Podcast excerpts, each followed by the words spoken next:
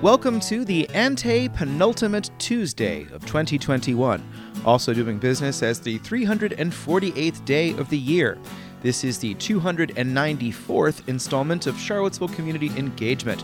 There are many more to come in the future due to the certainty that there will be items to write about far into the future.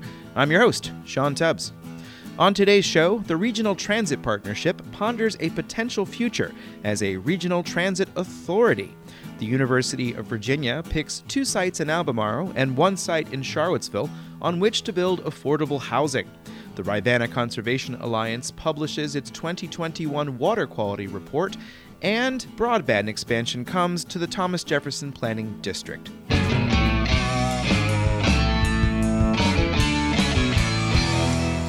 On today's first Patreon fueled shoutout, winter is here, and now is the time to think about keeping your family warm through the cold Virginia months. Make sure you are getting the most out of your home with help from your local energy nonprofit, LEAP. LEAP wants you and yours to keep comfortable all year round offers free home weatherization to income and age qualifying residents. If you're age 60 or older or have an annual household income of less than $74,950, you may qualify for a free energy assessment and home energy improvements such as insulation and air sealing. Sign up today to lower your energy bills, increase comfort, and reduce energy waste at home.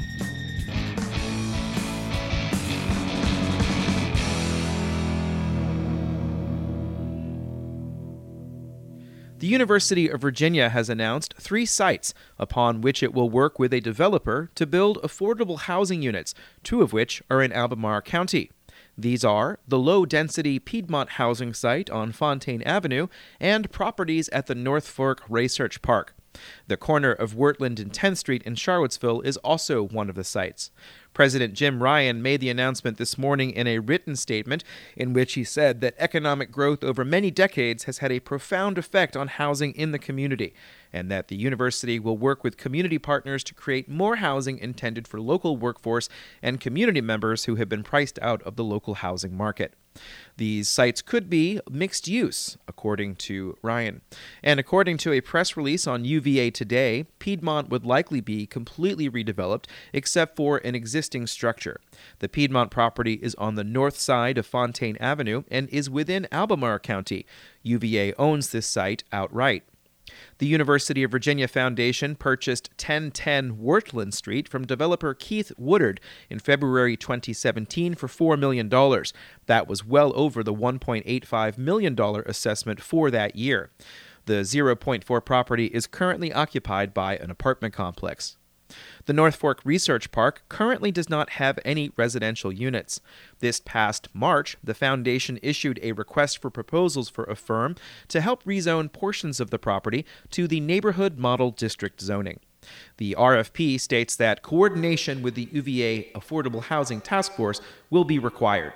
Existing leases at both Piedmont and 1010 Wertland Street will be honored for their duration. UVA or its foundation will donate the land through a ground lease and will not contribute any actual funding to the projects. The next step is for the UVA Foundation to issue a request for qualifications for potential builders. Initial work for the project was conducted by the firm Northern Urban Real Estate Ventures. That company is now working with the Charlottesville Redevelopment and Housing Authority on a master plan for sustainability. These three sites are the only ones under consideration at this time. UVA spokesman Brian Coy said the university will work with the selected firm to meet the goal of building between 1,000 and 1,500 affordable units. The Thomas Jefferson Planning District has been awarded a $79 million grant from the Virginia Telecommunications Initiative for a project to expand broadband to nearly every home across a 13 county area. Governor Ralph Northam made that announcement as part of a $722 million funding package for similar internet expansion projects across the Commonwealth. The TJPDC was the lead applicant for the RISE project, which stands for the Regional Internet Service Expansion. Several localities, including Albemarle, are contributing a total of 33.5 million as a match for the public-private partnership that involves Firefly Fiber Broadband, the Rappahannock Electric Cooperative, and Dominion Energy. Over the next three years, more than 5,000 miles of fiber will be installed across an area that spans from portions of Campbell County to the south to Goochland County to the east to Greene County to the north.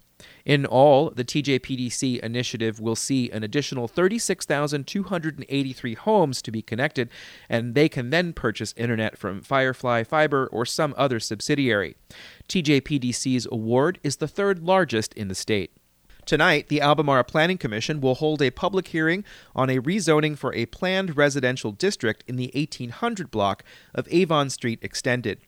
Andy Reitelbach is a senior planner with the county. It involves re- uh, request to rezone two parcels of land on Avon Street, right south of Avinity.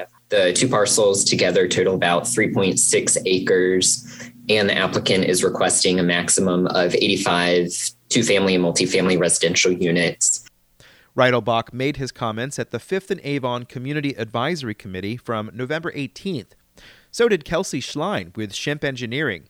That's the firm that is taking the project through the review process. It's designated urban density residential in the comprehensive plan. So at 24 dwelling units per acre of a, of a, maximum density on the property, we're within the recommended density range for urban density residential. Schlein said there will be a mix of housing types with triplexes, quadplexes, townhomes, and multifamily units. None of the buildings will exceed three stories. She noted that the county has adopted a corridor study that intends to make the area more hospitable to people on bikes or on foot. Um, so, since there is an existing sidewalk in front of Avinity that kind of extends in front of the, the elementary school, we're proposing to continue that network. However, we've provided enough right of way um, for a multi-use path improvement. So if there's ever a um, kind of a, a, you know comprehensive reimagining of, of the pe- pedestrian network on that side of Avon Street, uh, this application will will have provided the right of way necessary for that. Some members of the Fifth and Avon CAC expressed concerns about traffic, the lack of a playground, and the possibility the application does not meet requirements for open space. The Planning Commission meets virtually beginning at 6 p.m. tonight. The quasi government entity charged with marketing the region to tourists has updated their website. The Charlottesville Albemarle Convention and Visitors Bureau launched a refreshed version last week of visitcharlottesville.org. The designer is a firm called Tempest, as we learn in a press release. In addition to better serving visitors and industry partners, the new website will also reduce costs for the CACVB in anticipation of a significant budget decrease projected for fiscal year 23. The reduction in budget for the upcoming fiscal year is a direct result of decreased transient occupancy tax collection from local lodging properties due to the impacts of COVID 19. The Bureau is governed by a board of directors that currently includes two members of the Albemarle Board of Supervisors and two city councilors. In October, the CACVB board discussed reducing that to one elected official from each locality in favor of more representatives from the hospitality industry. For more on that, read Allison Wrabel's October 25th story in the Daily Progress. For more on the hospitality industry, read a story from me from October 30th on the archive site Information Charlottesville. Both are in the newsletter. The CACVB board next meets on December 20th. With Republicans in control of the House of Delegates next year, that means Delegate Rob Bell will chair a major committee.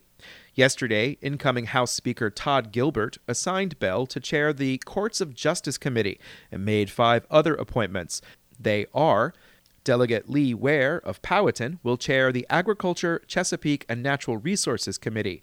Delegate Bobby Orrock of Caroline will chair the Health, Welfare, and Institutions Committee. Delegate Kathy Byron of Bedford will head the Labor and Commerce Committee. And Delegate Terry Austin of Botetourt will chair the Transportation Committee the Rivanna Conservation Alliance has issued its annual stream health report based on water quality monitoring from 2018 through 2021.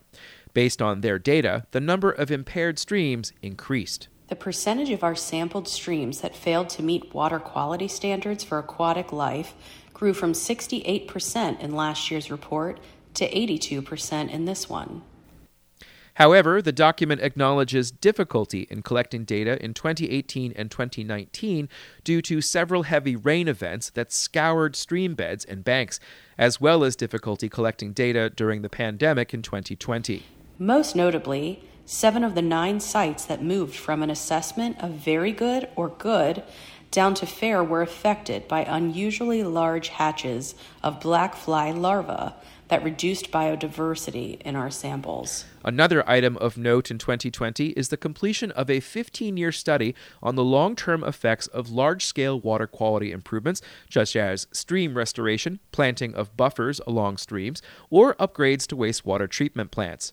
That's based on looking at all 50 monitoring sites and finding that those that improved were close to some form of a major best management practice, which is what those improvements are called.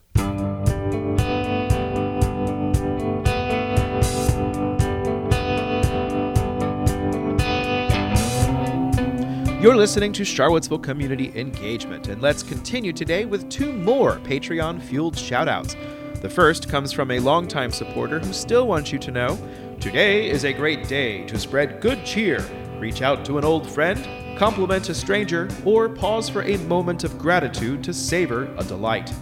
The second comes from a more recent supporter who wants you to go out and read a local news story written by a local journalist, whether that be the Daily Progress, Charlottesville Tomorrow, C-Ville Weekly, NBC 29, CBS 19, WINA, or some other place I haven't mentioned. The community depends on a network of people writing about the community. Go learn about this place today.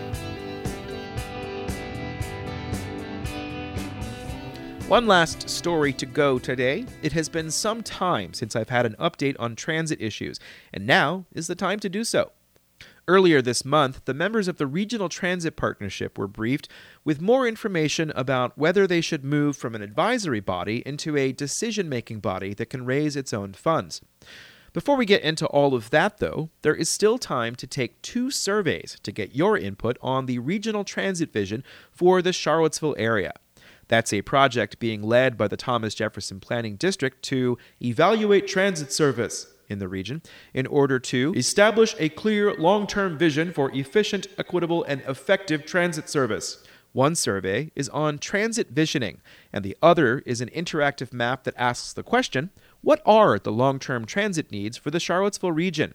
Tim Brule is a project manager for the vision who works for the firm AECOM. You're able to kind of uh, uh, sort of pinpoint on a map geographically some issues or or you know wants or desires regarding transit. We are we are using the public survey as sort of our main uh, avenue for that public feedback right now. This regional transit vision is being funded by the Virginia Department of Rail and Public Transportation, with additional funds from the city of Charlottesville and Albemarle County. And Charlottesville Area Transit has pending route changes that have not yet been implemented. On December 2nd, 2021, the Jefferson Area Regional Transit Partnership got a status update on the regional transit vision. As of that date, only about 130 people had responded. Also, as part of this meeting, Scudder Wagg of the firm JWA briefed the partnership members on the fact that many other transit systems in Virginia are regional. In this community, there are three major transit systems. They are Jaunt, Charlottesville Area Transit, and the University Transit Service. Wagg suggested a reorganization across multiple communities that could yield more funding for expansion. If you are to think about a regional funding source and a regional fund agency, then you would start to need to think about this on a more regional scale. Um, and that's where uh, you know we want to help you consider you know how you might address that Wagg said the combined operating budgets of CAT and Jaunt are around 16 million, with about half of that funding coming from local sources. He suggested that amount could increase if the community took steps to create an authority that could raise revenue through the issuance of bonds and other sources. Wagg said three other regions in Virginia have managed to create authorities to expand transit and fund other transportation improvements. Northern Virginia uh, has, is using a combination of a sales tax, a grantor's tax, and bond proceeds. Legislation passed the General Assembly in 2009 to allow creation of a regional transit authority, but a bill to allow a local referendum on a 1 cent tax increase to pay for it did not pass that year. According to the legislation, the authority could expand to include Fluvanna, Greene, Louisa, and Nelson counties. In the next General Assembly, Charlottesville is seeking a referendum for a one cent sales tax for the purposes of funding the reconfiguration of the city's schools. The director of Charlottesville Area Transit would encourage elected officials to pursue additional sources of funding, perhaps through an authority. Here's Garland Williams. This is an avenue we do need to explore um, and consider seriously um, to make sure that this happens eventually in the next three to five years. Albemarle supervisor Diantha McKeel said the point of the Regional Transit Partnership when it was created was to prepare for an eventual next step. When this Regional Transit Partnership was established, ours, the intent was for it to be the first step in the uh, in working towards an authority. Becca White, Director of Parking and Transportation at UVA, said the University Transit Service serves a small footprint and is a last mile service intended to relieve congestion and to shuttle people from parking lots. However, she said that there are some portions of the city's neighborhoods and the counties that are covered. However, she said there are some parts of Charlottesville and Albemarle that are covered exclusively by UTS service, including Fontaine Avenue and Ivy Road. The members of the partnership directed Wagg to base the next set of potential scenarios for expanded service based on a theoretical $30 million budget. We'll have two scenarios. We'll have maps showing, okay, what, where would routes go, how frequently, all of that sort of stuff. And then what would the outcomes of some of those things be in terms of how many more jobs could people in Greene County reach? In an hour by transit, or how many, you know, uh, how much, uh, how many more people would have access to, you know, different kinds of transit services in different places. A second round of public engagement for the regional transit vision will begin early next year, and the study is to be completed by the summer of 2022. Want to help influence it? Fill out those surveys. There's a link to several other resources at the bottom of the newsletter. And that's it for this installment of Charlottesville Community Engagement. Goodbye, 294. Special thanks to Jen Finazzo for providing some of the voice work in today's show. I'll get to work on 295 as soon as I hit send, but before then, I just want to thank everybody who is subscribing uh, and paying something in. This is, of course, something that I am doing as my sole source of income these days. This, this uh, information gathering and producing. There's a lot more to come in 2022 too. Uh, it's been a pretty successful year in terms of uh, getting this out and continuing to keep doing it. And I foresee continuing that into the future. If you would like to make sure that uh, future comes true, one thing you can do, of course, is to uh, help pay for it. And one way, of course, you can do that is through Substack. The company Ting will match your very first uh, donation through that. So whether it be $5 a month, $50 a year, or $200 a year, the company Ting will match that. And I will also send you a nice thank you note and give you these secrets. Uh, I'm Sean Tubbs. That is my secret, and I will be back in the near future with another installment. Thanks again for listening, and uh, thanks for the support. Please do send it on to somebody else. There's lots of information in each and every single one of these, and I really want more people to just get to be able to take a look. Thanks again. Stay safe, stay strong, and stay hydrated.